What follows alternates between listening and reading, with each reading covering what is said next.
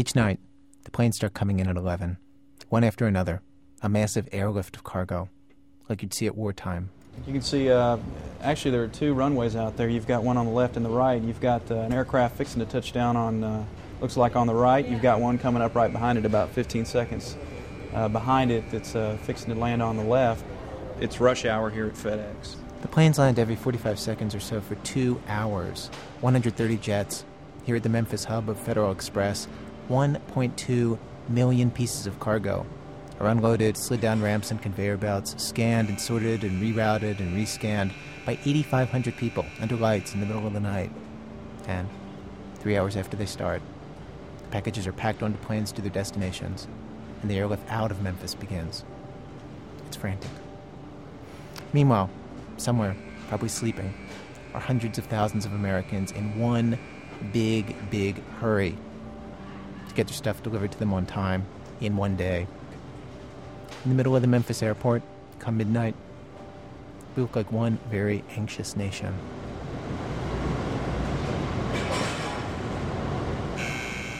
Everywhere around the Federal Express hub, there are television screens with two times on them. One is the current time. The other is the time that the sort will go down.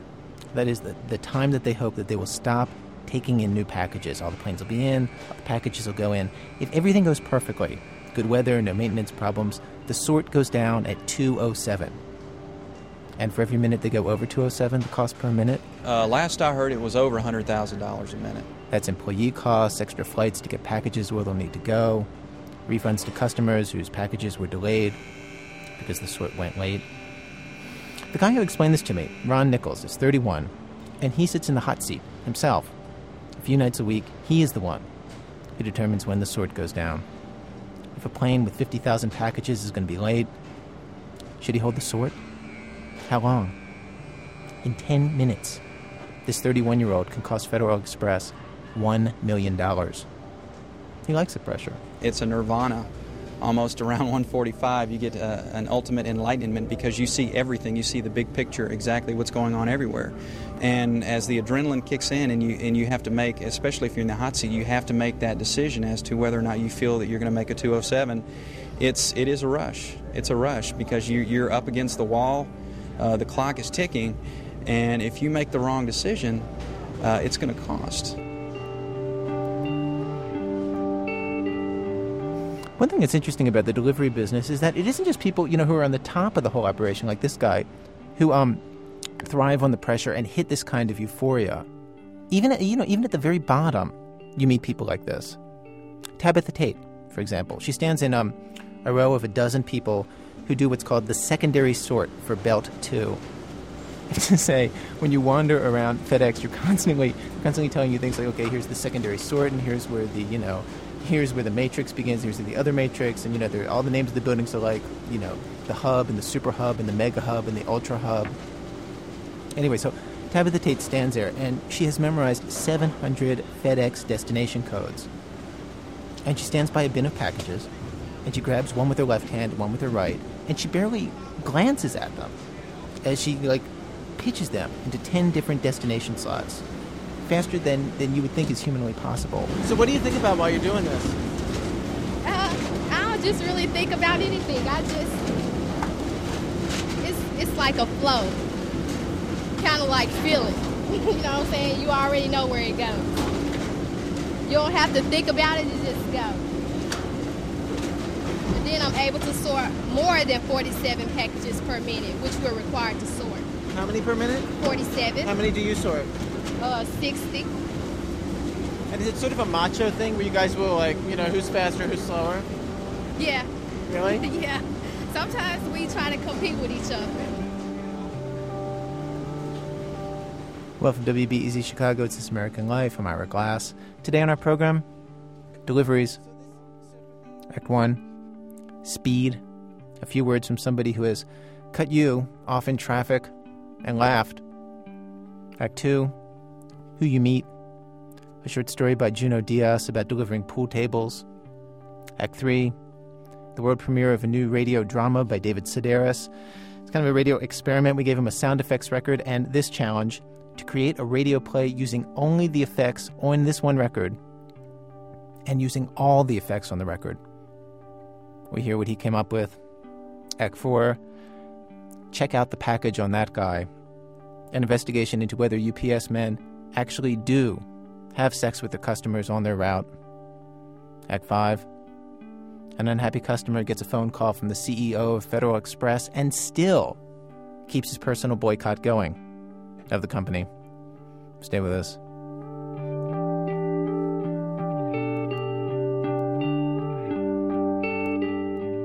Act one, speed. On the street, as a delivery worker, you know, you're mostly alone, you're moving fast from place to place, and you spend a lot of time basically in your own head. And some people, you know, play little games on the job. They set little challenges for themselves. And just like there's a euphoria for the people who are under so much pressure at Federal Express in the middle of the night, there's this euphoria to moving through traffic and racing the clock to get your stuff where it's supposed to go. Tony Starbucks delivered produce in San Francisco. At his job, he used to wake up at two thirty every morning, get stoned on the loading dock with the other drivers, and head out. Everybody had their own routes, and there were, you know, sort of like expected times that you would finish your routes in.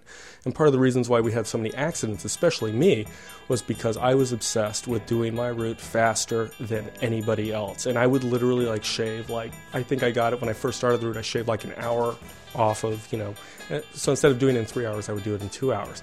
But along the way, you know, I would wipe out people's cars, I wouldn't talk to the clients, I would drop off the potatoes, and they would try to engage me in a conversation, and all I could think about is, let me just get the hell out of here and, like, you know, get on my way.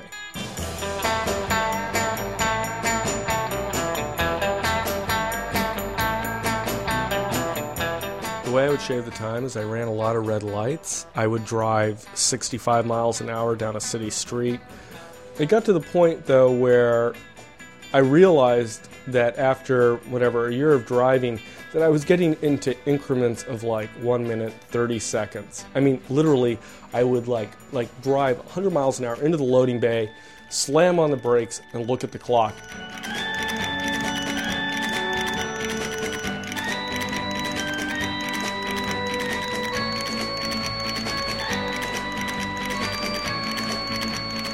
I remember one day driving along fifty miles an hour down this street, and I see it's a two-lane, one-way street, and I see in the right-hand lane about two blocks ahead of me, like, just your nondescript white rental car just sort of going along and, like, can't decide if they want to go right or left. And two blocks away from them, I go, you know, if I if I really wanted to, I could slow down right now, because I know they're going to do something really stupid. But then there was this part of me that said, well, the hell with that. I'm just, I'm on my route. I have to do what I have to do. And of course, as I got within like twenty feet of them, they decided to turn left from the right lane, right in front of me. I completely totaled their car.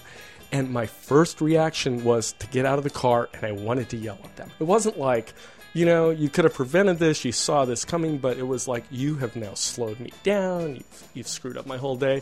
Um, and really... If it wasn't for this group of P G and E workers, electrical workers working on the street out there, who saw this and somehow decided that I was in the right, because I guess it was like this blue-collar bonding thing, like, he's a truck driver. There's no way these people in this rent-a-car, you know, can be right. I think I would have really gotten into trouble, because I obviously was speeding like a maniac. So, you know, I sort of, like, walked through my whole job that way, except the time I ran into the Bank of America building.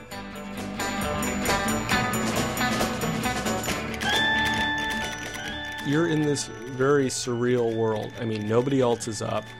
You're bombing down the streets. Uh, I think that's part of the problem when all of a sudden people appear on the streets. You're like, look, I've been on the streets already for three hours. Like, just get out of my way.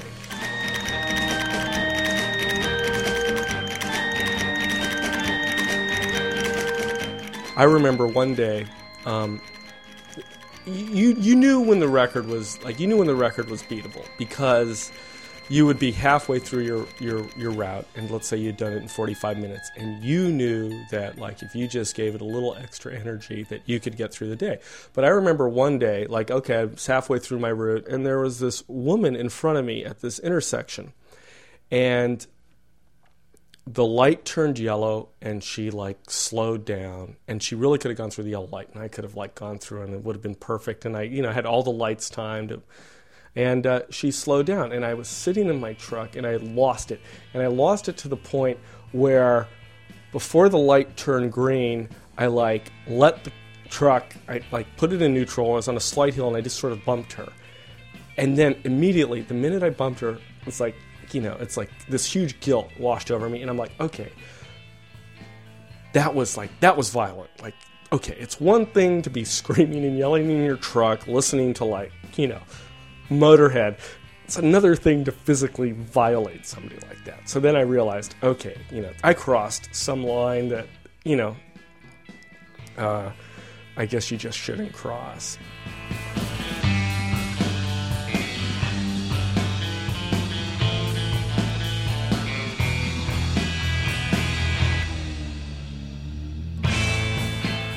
What basically happens, the psychology, I think, of a delivery driver is that the job is so boring. This, I mean, and it's stressful. You, there's no more stressful job than driving in traffic, especially in an urban environment. And so then it all gets it all it all gets reduced to minutia. It gets reduced to this guy who's in this little car ahead of you, who like somehow becomes your arch enemy.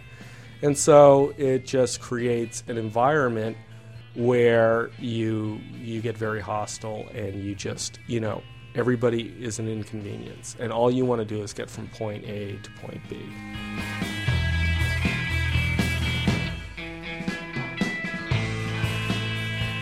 Then there was the one part of the delivery job which was always, you know, there you are, you're, you're screaming, you're yelling, or you're just like, you know, you, you're just having these outbursts, and then there's the beautiful secretary walking to work with the short skirt, and it would be like this... This, like, all the noise would stop, and you just have like this momentary like calm, and, and then all of a sudden she would disappear from view, and then you were like thrust right back into, you know, the craziness of traffic and trying to get to where you're going. But that that would always save the day, actually.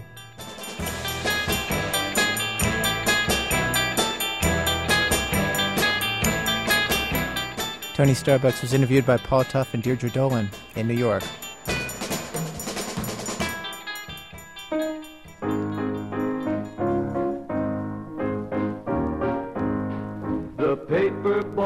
Comes each day, our paper in his hand. He throws the paper towards our door and on our porch it lands. On sunny days, on rainy days, our paper boy comes by. He never, never misses us, 'cause if he did, I'd cry. Now, why don't we all try it together? Ready? One, two, three. The paper boy, he comes each Act two, Who You Meet. There's the game that you play in your head when you work, and there are also the worlds that your job takes you into as you go house to house, office to office, like a spy, having little encounters with people along the way as a delivery person. This short story is by Junot Diaz about guys who deliver gold crowns and bristles and schmelkies, pool tables. A warning before we start that some of the language in this story might not be suitable for younger listeners. The first time we try to deliver the gold crown, the lights are on in the house, but no one lets us in. I bang on the front door, and Wayne hits the back, and I can hear our double drum shaking the windows. Right then, I have this feeling that someone is inside, laughing at us. This guy better have a good excuse, Wayne says. This is bull. You're telling me, I say, but Wayne's the one who takes his job too seriously. He pounds some more on the door, his face jiggling. A couple of times he raps on the windows, tries squinting through the curtains. I take a more philosophical approach. I walk over to the ditch that's been cut next to the road, a drainage pipe half filled with water, and sit down. I smoke and watch a mama duck and her three ducklings scavenge the grassy bank and then float downstream like they're on the same string. Beautiful, I say, but Wayne doesn't hear. He's banging on the door with a staple gun.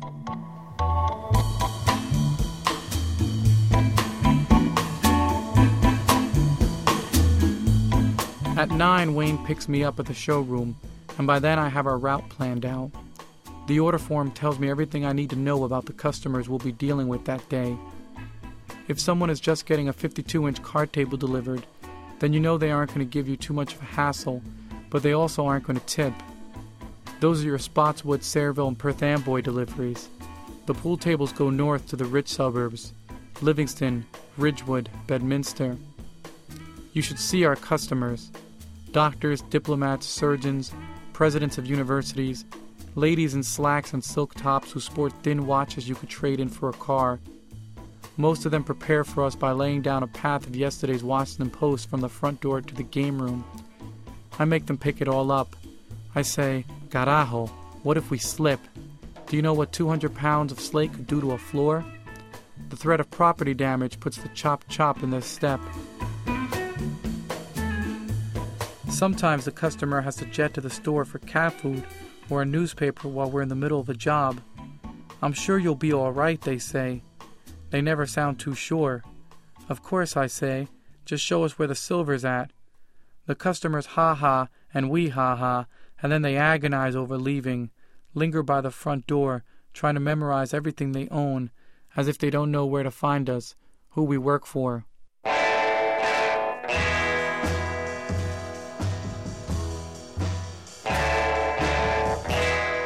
Once they're gone, I don't have to worry about anyone bothering me. I put down the ratchet, crack my knuckles, and explore, usually while Wayne is smoothing out the felt and doesn't need help. I take cookies from the kitchen, razors from the bathroom cabinets. Some of these houses have twenty, thirty rooms. On the ride back, I try to figure out how much loot it would take to fill up all that space.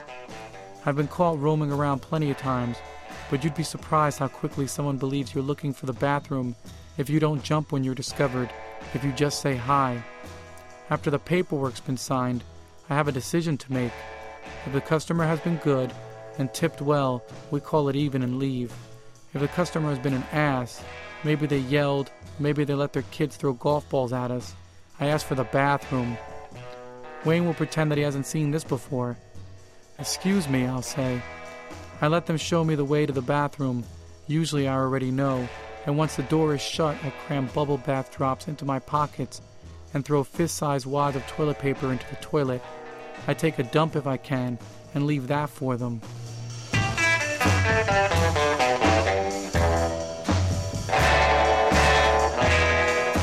Most of the time, Wayne and I work well together. He's the driver and the money man, and I do the lifting and handle the ass. Tonight we're on our way to Lawrenceville, and he wants to talk to me about Charlene, one of the showroom girls. I haven't wanted to talk about women in months, not since the girlfriend.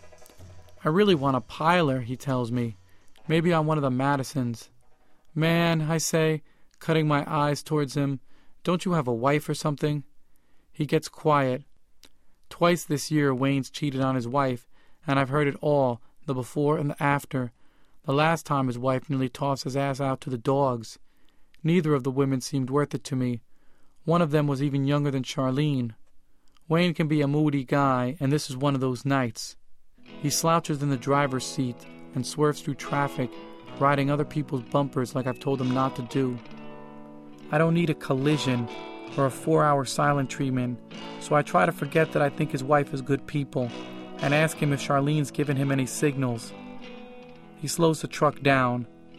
"Signals like you wouldn't believe," he says.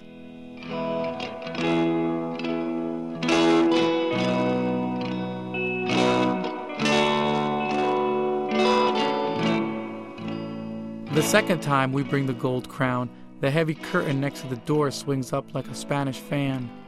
A woman stares at me, and Wayne's too busy knocking to see. "Muñeca," I say. She's black and unsmiling, and then the curtain drops between us, a whisper on the glass. She had on a t-shirt that said "No Problem" and didn't look like she owned the place. She looked more like the help and couldn't have been older than twenty, and from the thinness of her face I pictured the rest of her skinny. We stared at each other for a second at the most, not enough for me to notice the shape of her ears or if her lips were chapped. I've fallen in love on Les. Later in the truck, on the way back to the showroom, Wayne mutters, "This guy is dead. I mean it."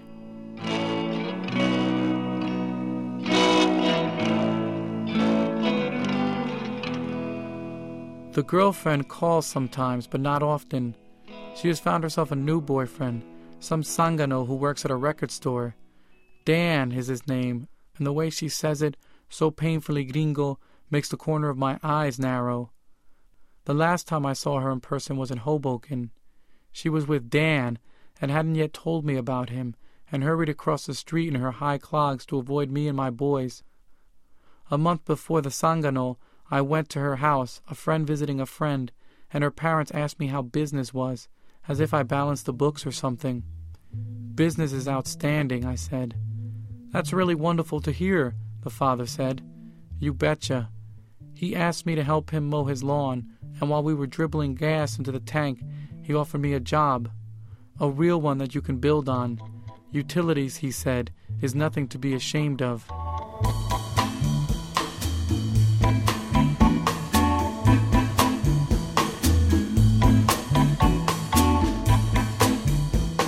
The boss nearly kicked our asses over the Gold Crown. The customer, an asshole named Pruitt, called up crazy, said we were delinquent. That's how the boss put it, delinquent. We knew that's what the customer called us because the boss doesn't use words like that. Look, boss, I said, we knock like crazy. I mean, we knock like federal marshals, like Paul Bunyan. The boss wasn't having it. He tore us for a good two minutes and then dismissed us. For most of the night, I didn't think I had a job, so I hit the bars, fantasizing that I would bump into this cabron out with that black woman while me and my boys were cranked. But the next morning, Wayne came by with the Gold Crown again. Both of us had hangovers. One more time, he said. An extra delivery, no overtime. We hammered on the door for ten minutes, but no one answered. I jimmied with the window and the back door, and I could have sworn I heard her behind the patio door. I knocked hard and heard footsteps. We called the boss and told him what was what, and the boss called the house, but no one answered.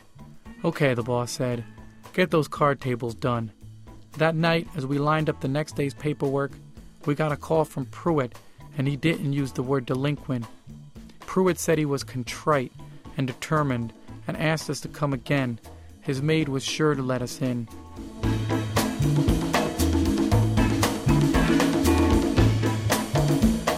We park in front of Pruitt's house and bang on the door. I give Wayne a hard look when I see no car in the garage. Yes, I hear a voice inside say. We're the delivery guys, I yell. A bolt slides, a lock turns, the door opens. She stands in our way, wearing black shorts and a gloss of red on her lips, and I'm sweating. Come in, yes? She stands back from the door, holding it open. Sounds like Spanish, Wayne says. No shit, I say, switching over. Do you remember me? No, she says. I look over at Wayne. Can you believe this? I can believe anything, kid. You heard us, didn't you? The other day, that was you. She shrugs and opens the door wider. You better tell her to prop that with a chair. Wayne heads back to unlock the truck. You hold that door, I say.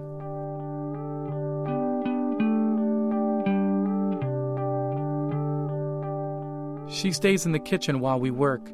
I can hear her humming. Wayne's shaking his right hand like he scalded his fingertips. Yeah, she's fine. She has her back to me, her hand stirring around in a full sink when I walk in. I try to sound conciliatory. You're from the city? A nod. Where about? Washington Heights. Dominicana, I say. Quisqueyana. She nods. What street? I don't know the address, she says. I have it written down. My mother and my brothers live there. I'm Dominican, I say. You don't look it. I get a glass of water. We're both staring out at the muddy lawn. She says, I didn't answer the door because I wanted to make him mad. Make who mad? I want to get out of here, she says. Out of here? I'll pay you for a ride. I don't think so, I say. Aren't you from Nueva York? No. Then why did you ask the address? Why? I have family near there. Would it be that big of a problem? I say in English that she should have her boss bring her, but she stares at me blankly. I switch over. He's a pendejo, she says, suddenly angry. I put down the glass, move next to her to wash it.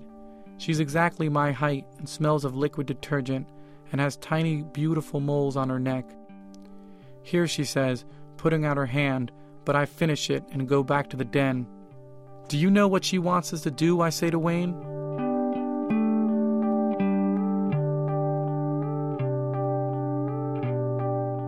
Wayne is sinking the bolts into the slate with the Makita. You can't do it, he says. Why not? Kid, we have to finish this. I'll be back before you know it. A quick trip, in, out. Kid. He stands up slowly. He's nearly twice as old as me. I go to the window and look out. New ginkgos stand in rows beside the driveway. A thousand years ago, when I was still in college, I learned something about them. Living fossils, unchanged since their inception millions of years ago. You tagged Charlene, didn't you? Sure did, he answers. I take the truck keys out of the toolbox. I'll be right back, I promise.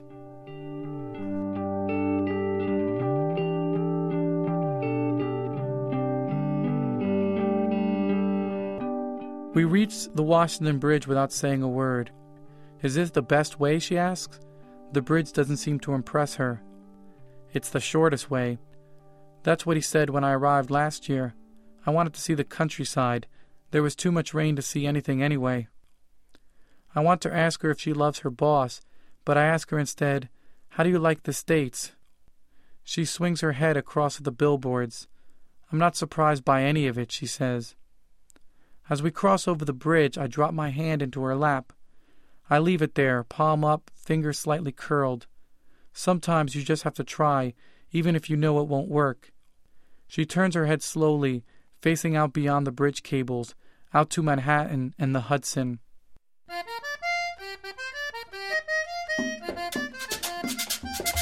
Everything in Washington Heights is Dominican. You can't go a block without passing a Quisqueya bakery or a Quisqueya supermercado or a Hotel Quisqueya. If I were to park the truck and get out, nobody would take me for a delivery man. I could be the guy who's on the corner selling Dominican flags. I could be on my way home to my girl.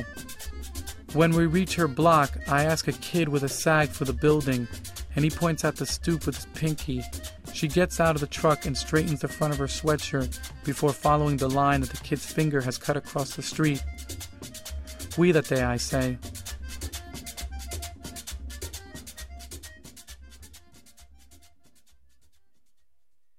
Wayne works on The Boss, and a week later I'm back, on probation, painting the warehouse. Wayne brings me meatball sandwiches from out on the road, skinny things with a seam of cheese gumming the bread. Was it worth it, he asks me. He's watching me close. I tell him it wasn't. Did you at least get some? Hell yeah, I say. Are you sure? Why would I lie about something like that? Homegirl was an animal. I still have the teeth marks. Damn, he says.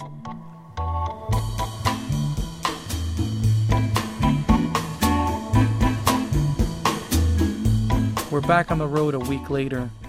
Buckinghams, Imperials, Gold Crowns, and dozens of card tables. I keep a copy of Pruitt's paperwork, and when the curiosity finally gets to me, I call. The first time I get the machine. The next two times I'm in the Bedminster area, Pruitt picks up and says yes, but on the fourth time she answers, and the sink is running on her side of the phone, and she shuts it off when I don't say anything. Was she there, Wayne asks in the truck? Of course she was. He hands me the map, and my fingers trace our deliveries, stitching city to city. Looks like we've gotten everything, I say. Finally, he yawns. What's first tomorrow? We won't really know until morning, when I've gotten the paperwork in order, but I take guesses anyway. One of our games. It passes the time, gives us something to look forward to. I close my eyes and put my hand down on the map. So many towns, so many cities to choose from. Some places are sure bets, but more than once I've gone for the long shot and been right. You can't imagine how many times I've been right. But this time nothing comes. No magic, no nothing. It could be anywhere. I open my eyes and see that Wayne is still waiting. Edison, I say, pressing my thumb down. Edison, New Jersey.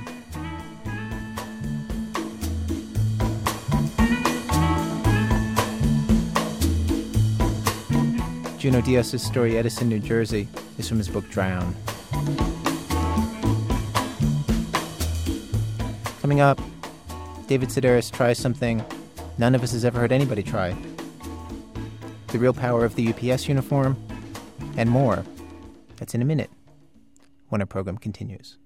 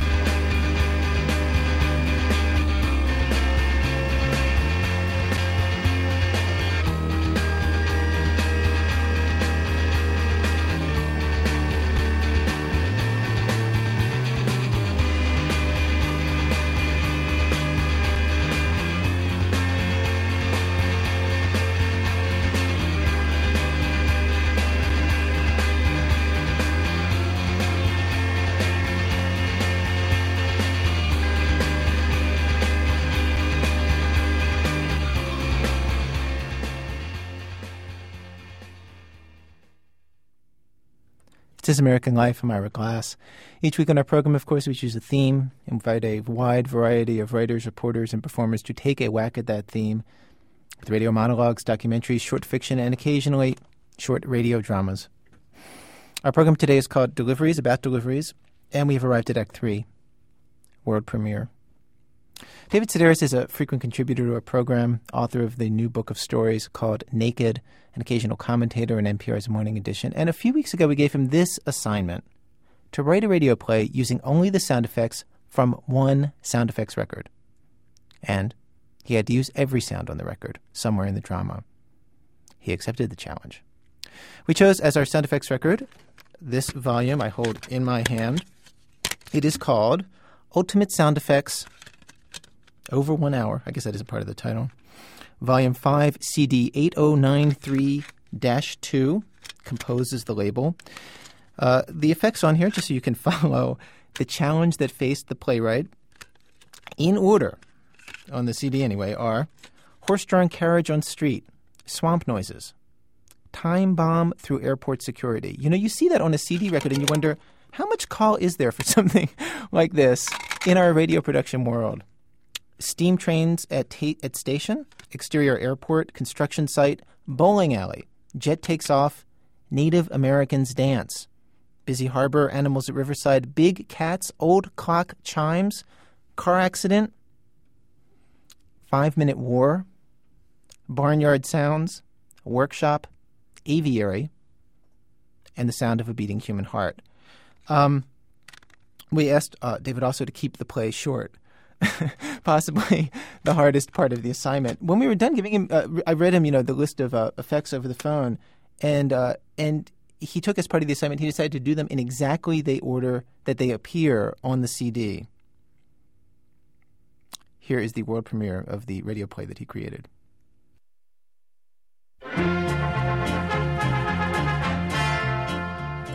I remember it was a late Sunday afternoon and Cliff and I were taking a hansom cab through the heart of Good Times Square. That's the charm of Empire City. You hold out your hand and hail a horse-drawn carriage, just like in the days of yore. We like to drive in every weekend from Hasselbrook to take in the sights. I like it for the volatile crowds and the smell of roasting pennies. And I like it for the salt. Salt and those big, splashy shows on the Great White Way. We sure do love those shows. I remembered we'd just come from a matinee performance of Palsy, that new musical about the Medicare debates. Oh, it was spectacular. The costumes and the dancing. The chorus line on their walkers with the I V stands. God, I love that show. We bought a few dozen scalding pretzels from a passing snack cart, settled into the back seat of our horse-drawn carriage, and had just started rehashing the show when that witch appeared. She wasn't a witch, Linda. She was a tattoo artist. A tattoo artist with a particularly offensive message etched into her forehead. The strange thing, the unusual thing, was that she knocked on the door of our carriage and handed us a simple plastic pail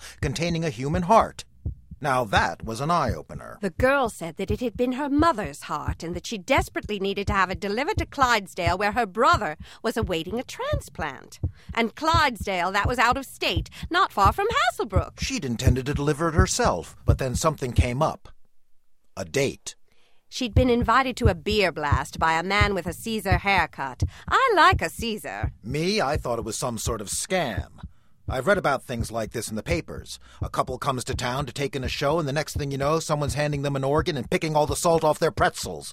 It's the oldest story in the book. But then she reached into her pocket and pulled out two tickets for Sublet, and what could we say? That's the hottest show in town. Nobody gets tickets to that. So we said, sure, we'll deliver your mother's heart to your sick brother in Clydesdale. Because it seemed like the right thing to do. A matinee performance with front row seats.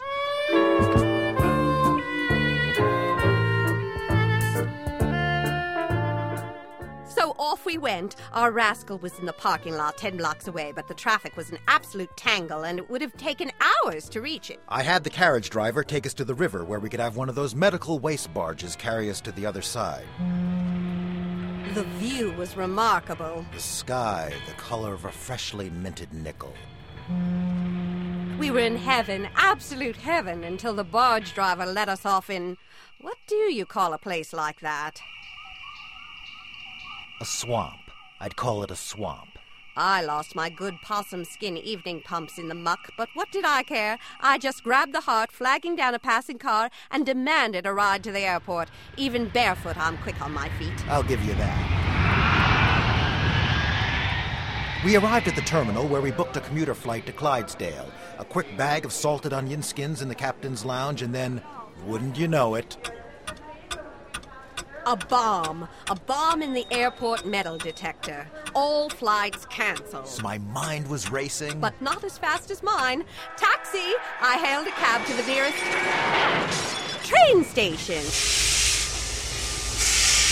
It wasn't that far of a drive, but wouldn't you know it? The son of a bitching G D train pulled out just as we were buying a sack of salted pork rinds. You were buying the pork rinds. All right, but I got them for the both of us. And paid with a large bill, the big man. You just had to flash your money around, didn't you? It's their job to make change. It's not my fault the guy couldn't break a fifty. You were trying to impress him is what you were trying to do. We were having this exact same argument when I noticed...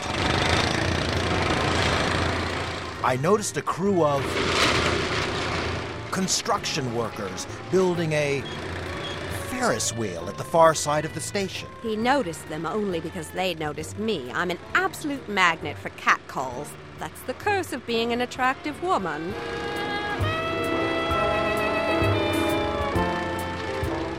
I approached the forklift operator, a man named Carl, and we had a little talk, mano to mano. Oh, I liked that, Carl. After explaining the business with the heart, he offered us the services of his brother, who worked not far away in one of the neighboring burgs.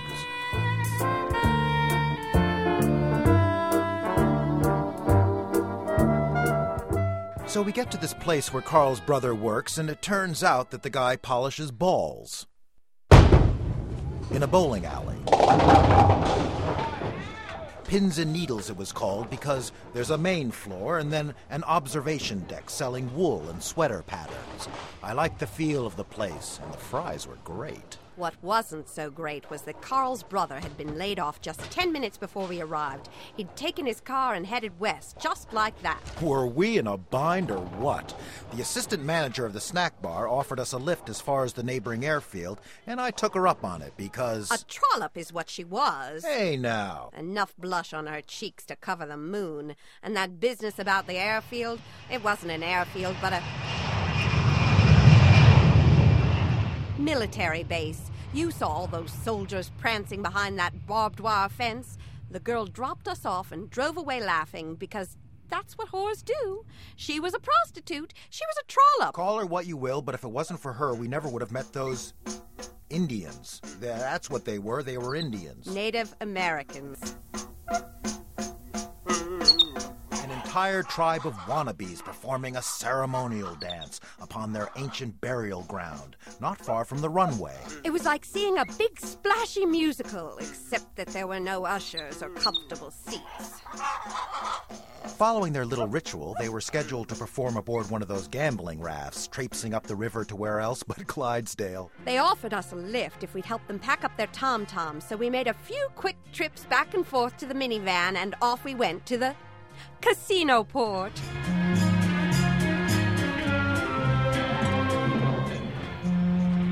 Once the boat got underway, I bought myself a bucket of sausage coins and took a seat on the observation deck. It was a still night, and uh, call me freakish, but I could feel the eyes of the river creatures watching me from the banks.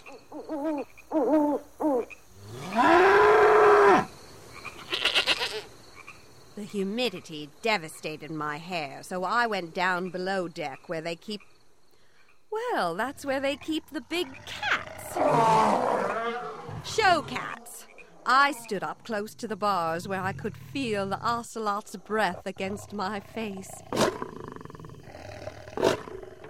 It was hypnotic is what it was. We were each lost in our own separate reveries when... The big clock struck, and the gambling raft pulled into Port Kimberley to stock up on poker chips.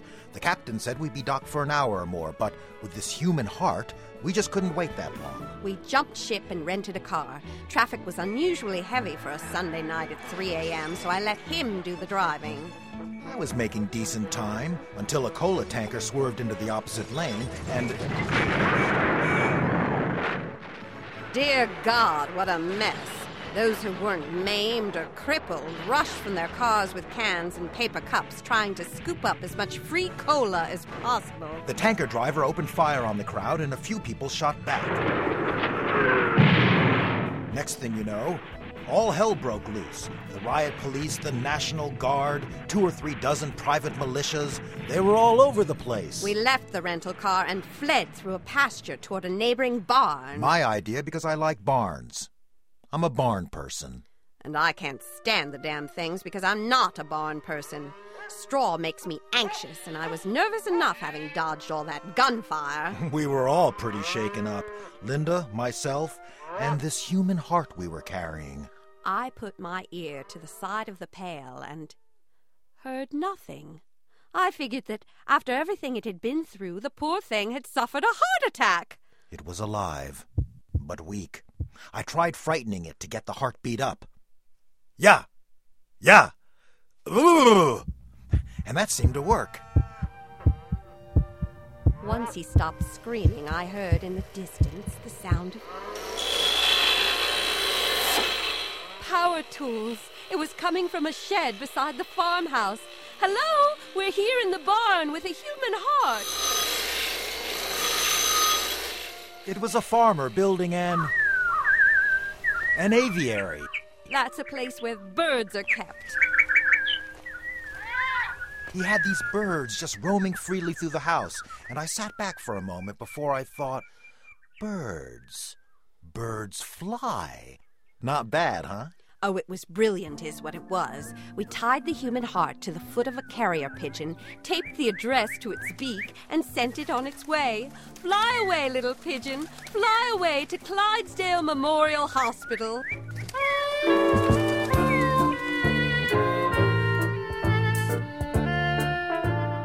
And I guess she found her way, because two days later we received our tickets, just as promised. Front row seats to the matinee performance of Sublet. The hottest show in town. Afterwards, we tucked the playbills into my purse, and just like always, we hailed a hansom cab. Oh. Oh. No, a hansom cab.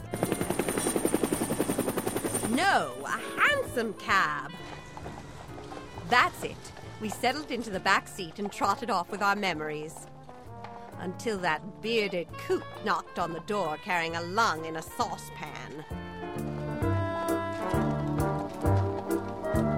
The Heart of Times Square by David Sedaris, performed by Toby Wherry and Penelope Boyer. All right, let's sing about the bread man together, shall we?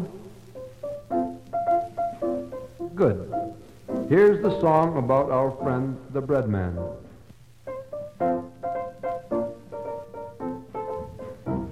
He drives a big white wagon when he comes. When he comes. Oh, he drives a big white wagon when he comes. When he comes. He's got bread and cakes and cookies. He's got bread and cakes and cookies. He'll be bringing good things to eat when he comes. Oh, the bread man. Act four. Check out the package on that guy. A not terribly recent article of the Wall Street Journal asserts that an inordinate number of women have fantasies about their U P S delivery man. Their continual efforts to put out calendars with names like Buns of U P S. It's part of UPS's marketing campaign. There's a U P S commercial that shows women swooning over their U P S guy. One reporter actually called five therapists, four had clients who fantasized about U P S men. So, are U P S vans actually rolling dens of iniquity? Do the drivers actually get play out of this? T A L... P- T A L... See, that's what we call it around the, that's what we call it around the office. This American Life. This American Life producer, Nancy Updike, went outside U P S to find out. It turns out that asking U P S drivers whether they have sex on their route is pretty much like asking any other group of mostly straight men about sex. Very quickly you find yourself talking about an elevator, a mirror, or a nymphomaniac. A girl in the company that was moving I obviously had the hots for this gentleman, and uh, confronted him in the elevator. And told the gentleman... In the morning, she would get up, she would have a blanket in front of her, but she would have a, one of those mirror doors right behind her, and you could see nothing but her rear end. I mean, every this time. This gentleman that I know, I'm going to not say names, but he had a building route, and there was a uh, nymphomaniac in the building, and uh, she'd come down on... So I talked to fifteen men in two hours as they were leaving their U P S jobs at the end of the day. Some were funny, some were hot, some were stupid. The majority were in their late twenties or their thirties, mostly black, and I believe I now have the empirical evidence necessary to put everyone's mind at rest here. U P S delivery guys, as a group, are not having more sex than you are. Here's how I know. When you ask them what sexual experiences they have personally had while on the job, you instantly get into really boring territory.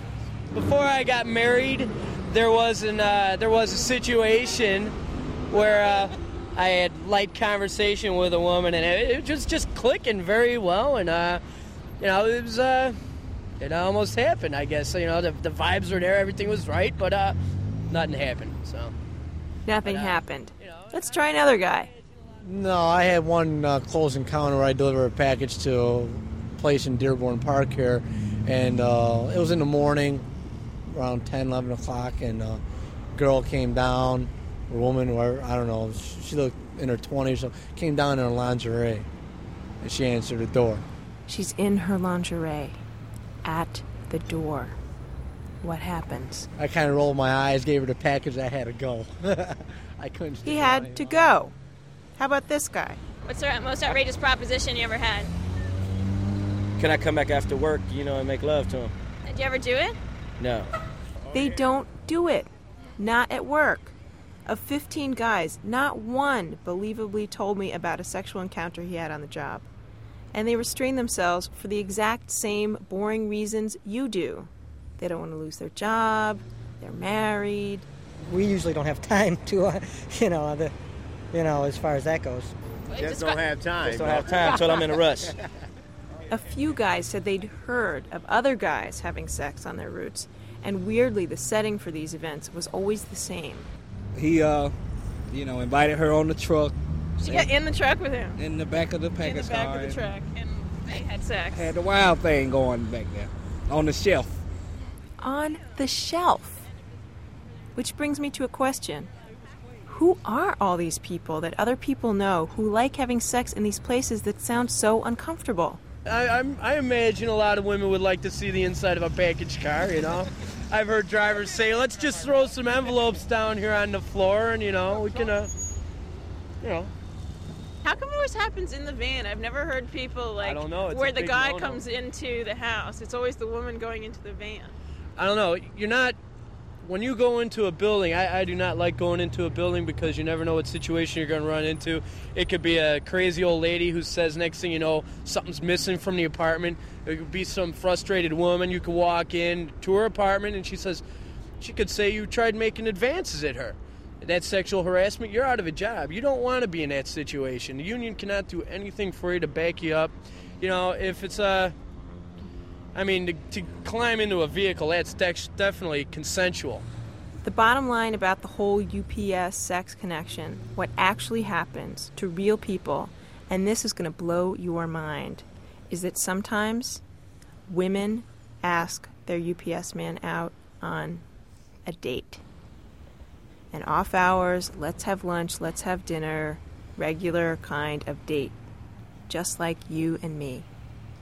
And aside from that, with very few exceptions, I believe it is all simply lies.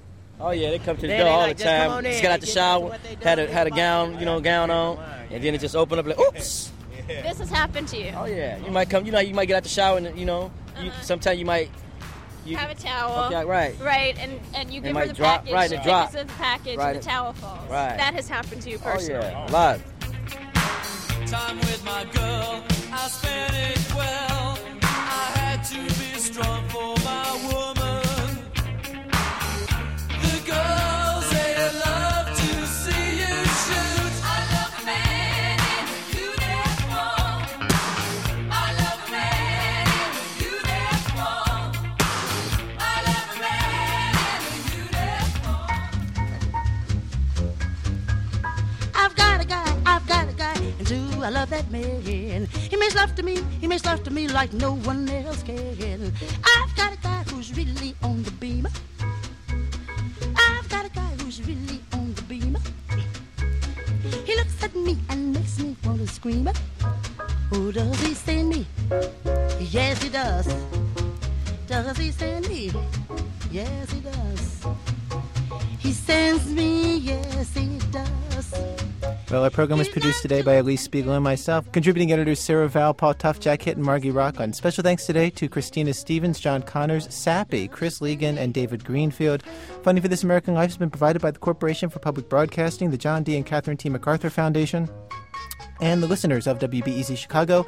W B E Z management oversight by Tori Malatia, who cannot wait for the pledge drive so he can get on the radio and say to you, just show us where the silver's at.